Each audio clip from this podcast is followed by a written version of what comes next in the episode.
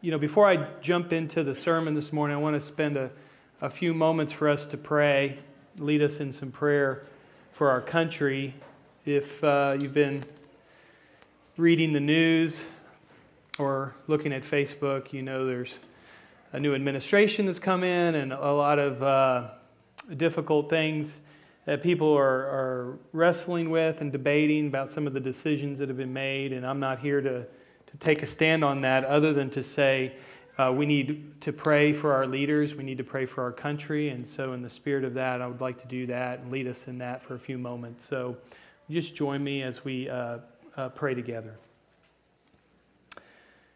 Uh, Lord Jesus, uh, we are thankful that you are king over all and that you are sovereign.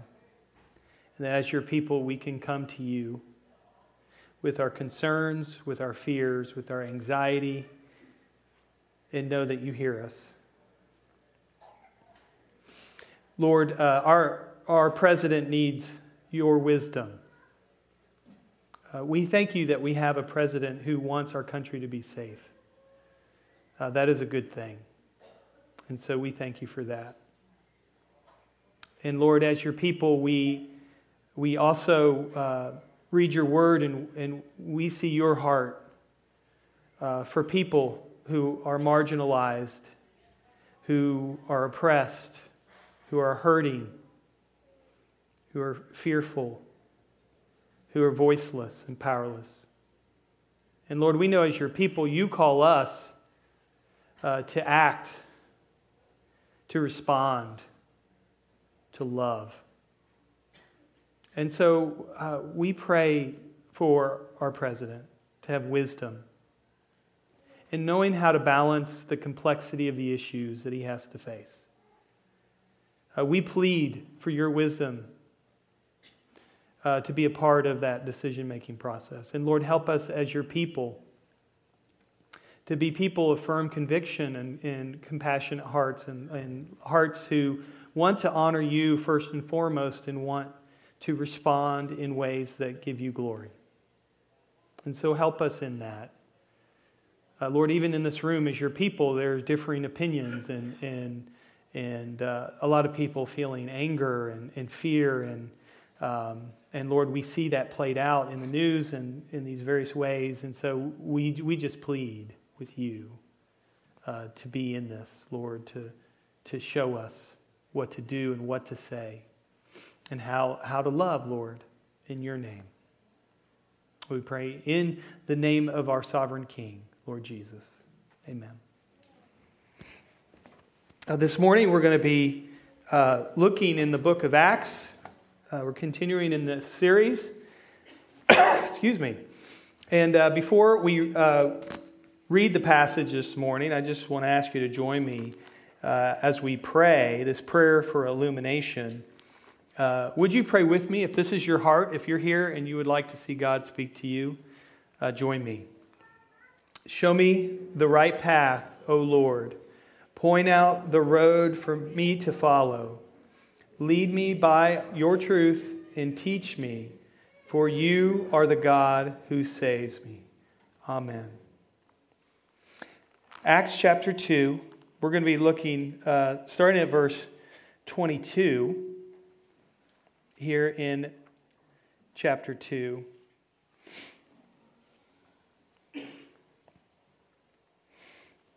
Uh, would you stand with me as we look at this passage of God's Word? Starting in Acts chapter 2.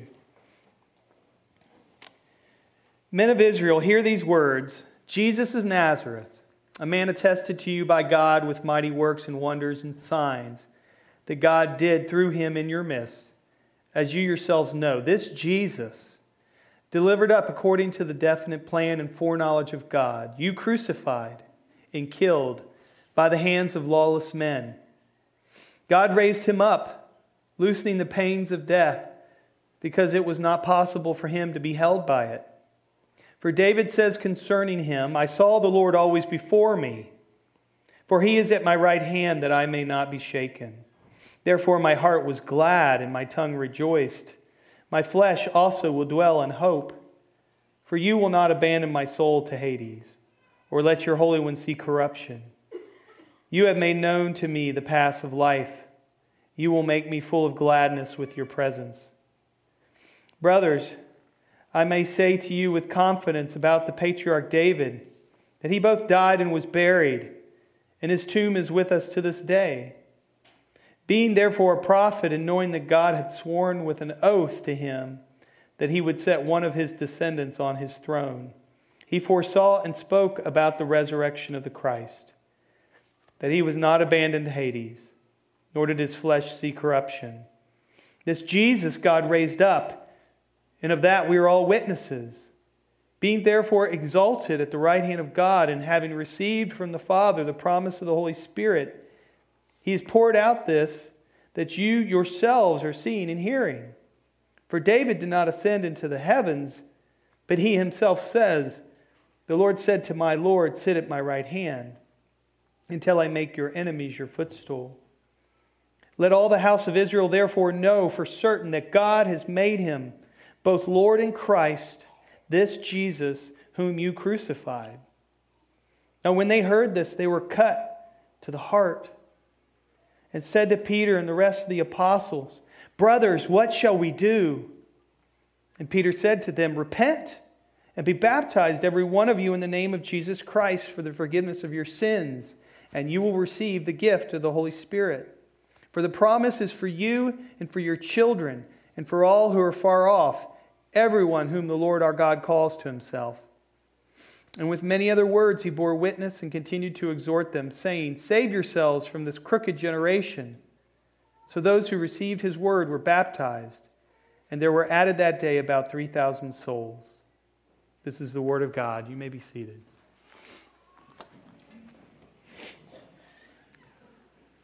Martin Luther opened the Reformation by nailing the 95 Thesis to the door of Castle Church in Wittenberg, Germany. Uh, this piece of paper was Luther's attack on the abuses of the church in his day. And the very first thesis stated this our Lord and Master Jesus Christ willed the entire life of believers to be one of repentance. Do you agree with Luther? Is your life characterized by repentance? Perhaps repentance is a new concept for you because it isn't something talked about in our culture. And yet, when we read Scripture, we see that repentance is a core component of having a deep, thriving relationship with God. So, if you notice that your relationship with God is dry and unsatisfying, perhaps it's because you're missing this key component. Almost 10 years ago, the radio personality Garrison Keillor was asked to choose what he considered to be the five most important books ever written. And some readers were probably surprised to find that he ranked the book of Acts number one. When describing the book, Keillor offered this concise but potent summation the flames lit on their little heads, and bravely and dangerously went they onward. And onward they went and changed the world. And that episode is what Robin talked about two weeks ago in describing what happened when the Holy Spirit came. The Holy Spirit who had been promised by Jesus the apostles began speaking in these languages, languages of the nations, and the people watching were confused. They thought they were drunk. And so Peter gets up to try to explain to everyone what was happening, and this is the speech that we just read. The very first sermon of the church age. This is the first of 19 significant speeches in the book of Acts. There were eight given by Peter, there's one given by Stephen and James, and then nine by Paul throughout the book. And what stands out about this groundbreaking sermon that Peter gives here is how very Jesus focused it is from beginning to end. We picked it up at verse 22, and there in verse 22, Peter introduces the life and ministry of Jesus. Verse 23, he goes on to talk about his death, his crucifixion. Then in verses 24 to 32, he goes on to speak of his resurrection from the dead. And then in 33 to 36, Peter talks about his exaltation that Jesus is even now reigning at the right hand of God the Father. And of course, Peter draws this all together to present the good news that is offered in verses 37 to 39, the salvation that Jesus gives, gives for us. And this sermon, this revolutionary sermon that Peter gave, changed everything. The church in this moment grew from 120 people to over 3,000. It's incredible. Now, as a preacher, I, I read this sermon and I'm thinking, how did he do it? what was the key here? And the answer is simple. It's, this is the story of the Holy Spirit at work. This is the Spirit of God moving in and among his people. The Holy Spirit is the one who convicted this group of Jews to repent and acknowledge Jesus as Lord. And it's good for a preacher like me to be reminded of this that it's God who saves, not the preacher, not a method, not a communication style. Peter didn't save those 3,000 people, the Holy Spirit did. In that, mo- in that moment, the Holy Spirit is the one who changed their hearts and their minds and transformed them into a new community. But how do we know it was the Holy Spirit?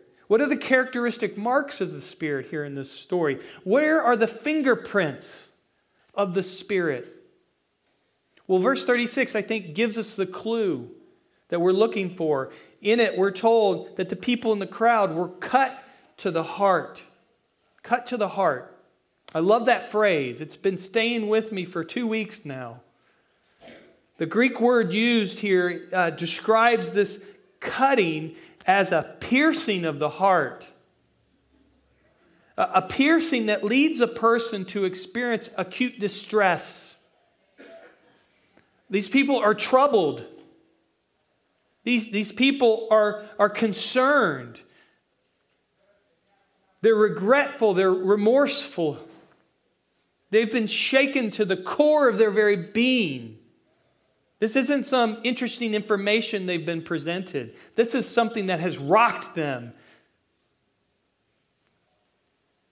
It wasn't simply intellectual, it was felt in their hearts.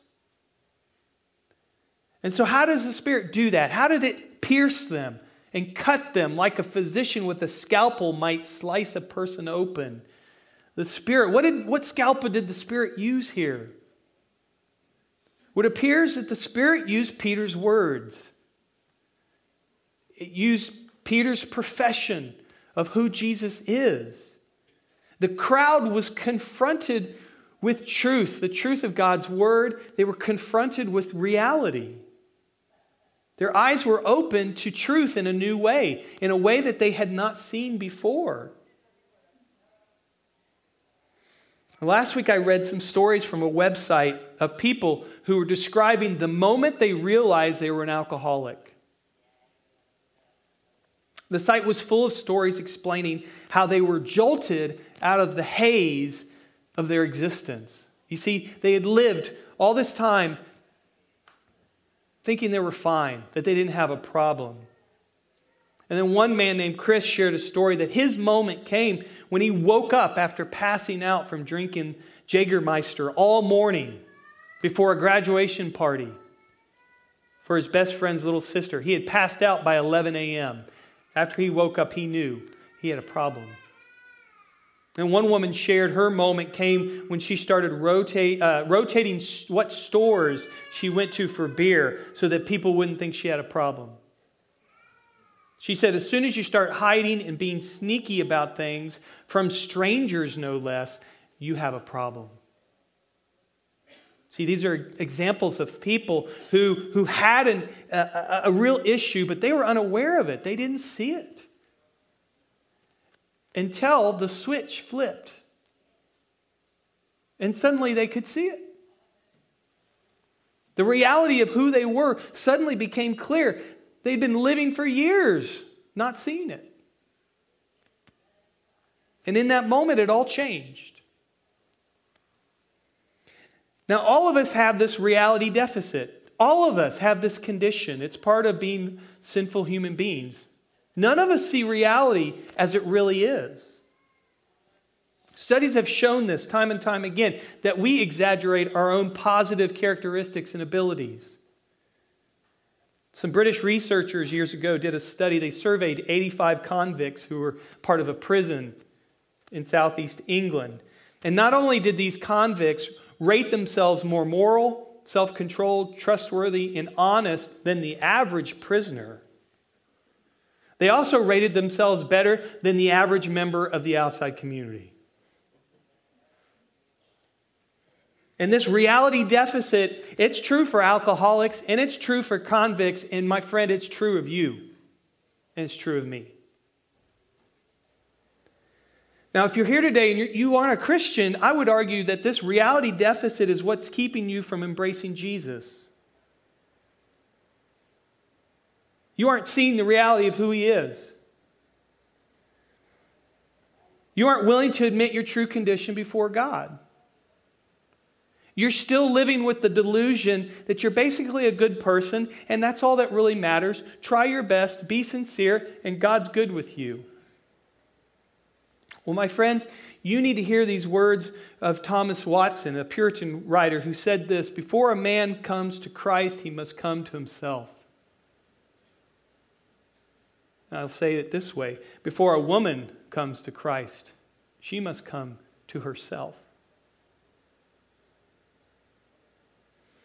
You have a culture trying to convince you to trust your own heart, to listen to the voice within you, that that's where salvation lies when you are true to yourself, to look within, to believe.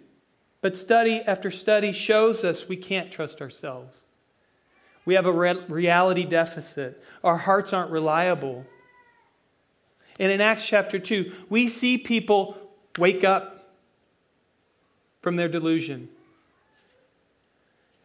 the delusion that they were telling themselves. Peter is preaching to a crowd of Jews who believed Jesus was a fraud, he was a fake Messiah.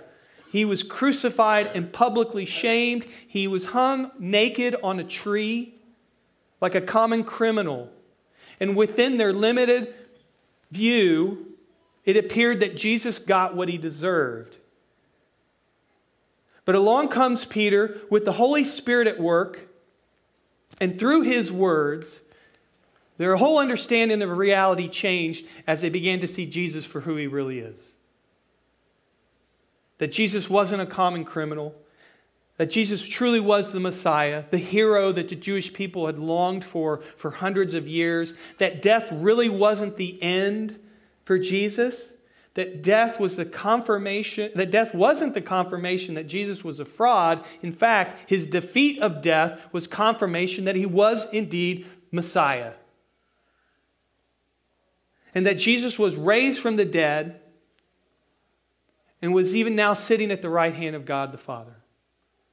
And Peter says, he wraps it up in verse 36. He says, Let all the house of Israel therefore know for certain that God has made him both Lord and Christ, this Jesus whom you crucified. Peter convinced them. The Holy Spirit convinced them They'd been blind to reality that Jesus wasn't this common criminal, that he wasn't just simply a good moral rabbi. Jesus, or Peter audaciously proclaimed Jesus is Lord, Jesus is Messiah. And when he did this, the Holy Spirit took that truth and he made it real and clear and vivid in the minds and hearts of the people listening. They saw it. And they were cut to the heart conviction. It can show itself in huge, transformative ways that can change you how you see reality. But conviction and can also help us see reality in more subtle ways. We begin to see ourselves in more complex ways. The psychiatrist M. Scott Peck gives an illustration of this. And the insight and understanding of himself in his reflections uh, when meeting a, a high school classmate at the age of 15. Peck writes this says, After meeting his friend, he reflected, said, Suddenly I realized that for the entire 10 minute period from when I had first seen my acquaintance until that very moment, I had been totally self preoccupied. For the two or three minutes before we met, all I was thinking about was the clever things I might say that would impress him. And during our five minutes together, I was listening to what he had to say, only so that I might turn it into a clever rejoinder. I watched him only so that I might see what effect my remarks were having upon him. And for the two or three minutes after we separated, my sole thought was of those things that I could have said that might have impressed him even more. I had not cared a whit for my classmate. What insight! Here's a man who saw reality of who he was. You can see there's, there's, some, there's some sense of conviction here in his reflection, a type of, convi- of conviction. But what I'm suggesting with the Holy Spirit, it's more than, than, than simply seeing it. It's, it's more than seeing the reality, it, it's what it does to you, it, it, how it affects and impacts you the conviction of the Holy Spirit. Notice in our story what this leads these people to do in verse 37. When they heard Peter's words, they were cut to the heart, said to Peter and the rest of the apostles, Brothers, what shall we do? Can you hear the desperation? Can you hear their pleading? Can you hear them say, uh, We're scared now. We see reality. We see where we were wrong. What do we do in light of this? And I wonder how often do you have that type of urgency? How often do you experience such conviction? When you're confronted with reality and the depth of who you really are. How often do you ask that question, What am I to do? I'm lost here. In verse 38, Peter points them in the right direction. Peter guides them and he says, Repent. Repent, be baptized, every one of you, in the name of Jesus Christ for the forgiveness of your sins, and you will receive the gift of the Holy Spirit. Repent. And when the Spirit of God pierces us, it not only convicts us, it not only shows us shows us reality, it shows us Jesus. The, the Spirit shows us Jesus. Now, this is a key point we need to understand about repentance. So often we believe the lie that we need to clean ourselves up before coming to God. You know, some of you see the reality of who you are. You know you're messed up. But you're, lo- you're lost in this delusion that, well, I'm just going to get it together and I'm going to start going to church more often and I'm going to straighten up my life. And then maybe, just maybe, you know, I'll be at a place where I can really devote myself to God. But I'm just not at that place now. I'm not ready for that yet. But that isn't the gospel. The gospel is you cannot clean yourself up. You cannot attain a certain status as a Christian to become at a certain place where you are worthy to, to repent, for God to receive you. Jesus said he came for the sick. What does it mean to be sick? It means you're not healthy. And Jesus, as the great physician, does not expect you to get healthy before you come to him. He wants you to come now. You see, this is the tricky thing about repentance. Even the act of repentance can turn into an act of self righteousness. We can think, well, I need to repent so that God will, will receive me. Repentance becomes a hoop to jump through.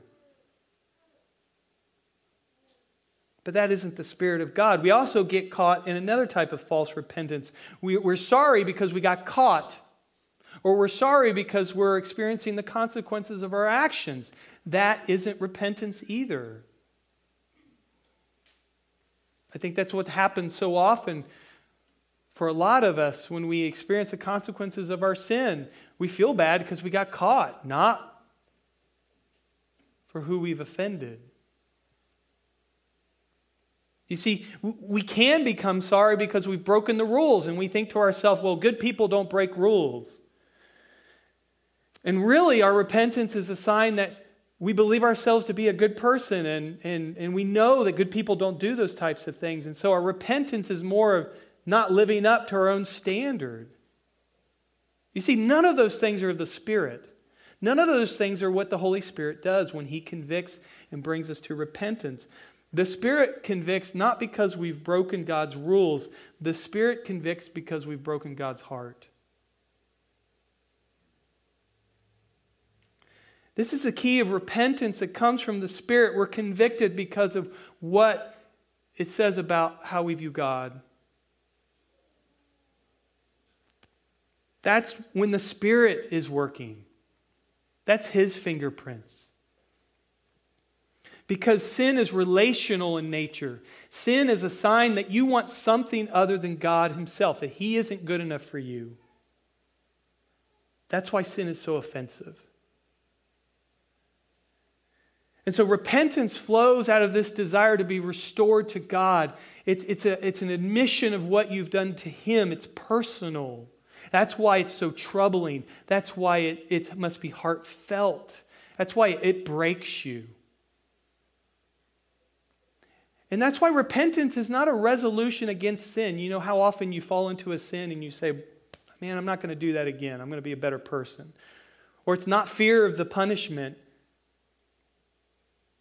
No, no, it, it's about wanting to be restored with your Father, wanting to know Him, wanting to come to Him, and, and knowing He receives you in Christ and that there is forgiveness and it's offered for you. I love Thomas Watson. He says, It's one thing to confess sin, it's another thing to feel sin. And I think that's a missing component for many of us in this room when it comes to our our sin. We know, it, we know we're sinning, we just, we're not feeling it. That's why we're not repenting. It's not leading us to the Father who loves us. This hit me hard um, this past week, this, this idea of conviction and repentance. Um, in 2016, Olivia and I, hardest year in our marriage, without a doubt. And, um, you know, without getting into all the details of the complexity of our relationship, um, I realized last week one, one of the main issues that, have block, that has been blocking me from, from restoring, having reconciliation with Olivia in, in, a, in a deep, intimate way has been my inability to be her advocate in how we discipline our children. You see, um, Olivia, if you know her, she's a little more fiery than me and her personality, which I love about her. Um, and, and that fiery nature can sometimes come out with the kids, you know, kids do that to us. And, you know, sometimes I, I might do things differently than her in how to discipline our kids. And part of the frustration that's happened in our relationship is the, the, that she's wanting to be on the same page, and I'm just wanting her to do things my way. And I've been refusing to kind of stand with her and join her in unity to discipline our kids in, in a way that's healthy. And, and God finally showed me that last week. It, it, was, like, it was like a switch that flipped for me. She was sharing and trying to explain it to me. And, and for months she's been trying to do this, and I haven't seen it. And something happened. I think it was the Spirit of God. Show me my sin. Show me my unwillingness to admit that I really wanted to do it my way. And I was unwilling to come with her as her advocate and work on it together. And, and so repentance for me it has, has involved feeling that conviction, feeling the offense that I have, have done against my wife, and coming with her, confessing that with her, and then working towards changing that. And it's also involved understanding my offense towards God. Because the reality is, I was unwilling to admit this, to say, you know, God, in this way, I'm not a very good husband. And I haven't been a very good father. And what I realized is that status of being a good husband, a good father, I was latching on to that desperately for my identity. It was blocking me from repenting and feeling conviction that the Holy Spirit had been prodding me with for so long. You know, it, it reminds me of the story that Ken Sande uh, tells, and I'll end with this. That he was running one morning and he saw a, a, a woman who's visually impaired uh, walking her, her seeing eye dog, a golden, beautiful golden retriever. And as he was passing them on the other side of the street, he saw the, the woman walking with the dog, and, and there was a car. You know how a car sometimes is parked in the driveway and it blocks the, the sidewalk? And as the, the woman was walking the dog, the dog, of course, came up to the car and stopped. And Ken, Sande was watching them, and he must have guessed that they'd walked this path all the time. And the dog at this moment was going to try to walk around. Well, the woman, real, you know, she's thinking, well, we walk this all the time. We don't turn here. And so the woman kind of refused to move to the side. Instead, she gave the signal to the dog to move ahead. And the dog lovingly just kind of leaned up against her leg to get her to move. And she refused. She refused to do it and she angrily ordered the dog forward. Once again, he declined, and he just tried to prod her the other way, and, and she got so mad she kicked the dog. And, and she walked forward and ran into the car. And, and when I read this story, I, I, couldn't help but see that dog is like the Holy Spirit in our lives. That dog um, is like how the Spirit prods us, and the Spirit uh, is seeking to protect us from making this, these stupid choices and impulsive decisions in our lives where we, we try to go our own way and we f- refuse to listen to the Spirit. And then we do something like we walk forward and we run into the car and we experience the consequences of our sin. But the beautiful thing about this story, how, how it ended, is when that lady walked into that car, you know what she did? She fell on her dog sobbing. She, she just saying, I'm sorry. And that, that's a beautiful picture of repentance and the restoration that God is offering us in Christ Jesus. And I know some of you here this morning, you, you're in a very tender place right now when you think about this topic because you've been afraid to let the Spirit lead you. You've been afraid to really deal with your sin. And you've been afraid to follow his prompting. And today is the day for you to wake up, for you to see reality, to see who you are, to confess that to God, to receive the forgiveness he offers you, and to walk in the newness of life that he gives. And so I'm going to ask Mark to come up. He's going to lead us in a song as we prepare ourselves for communion. Because in communion is Jesus calling us to come and feast and dine with him and receive that message of grace and forgiveness that he offers. And so let's spend a few moments here singing together as God's family as we prepare to take the supper.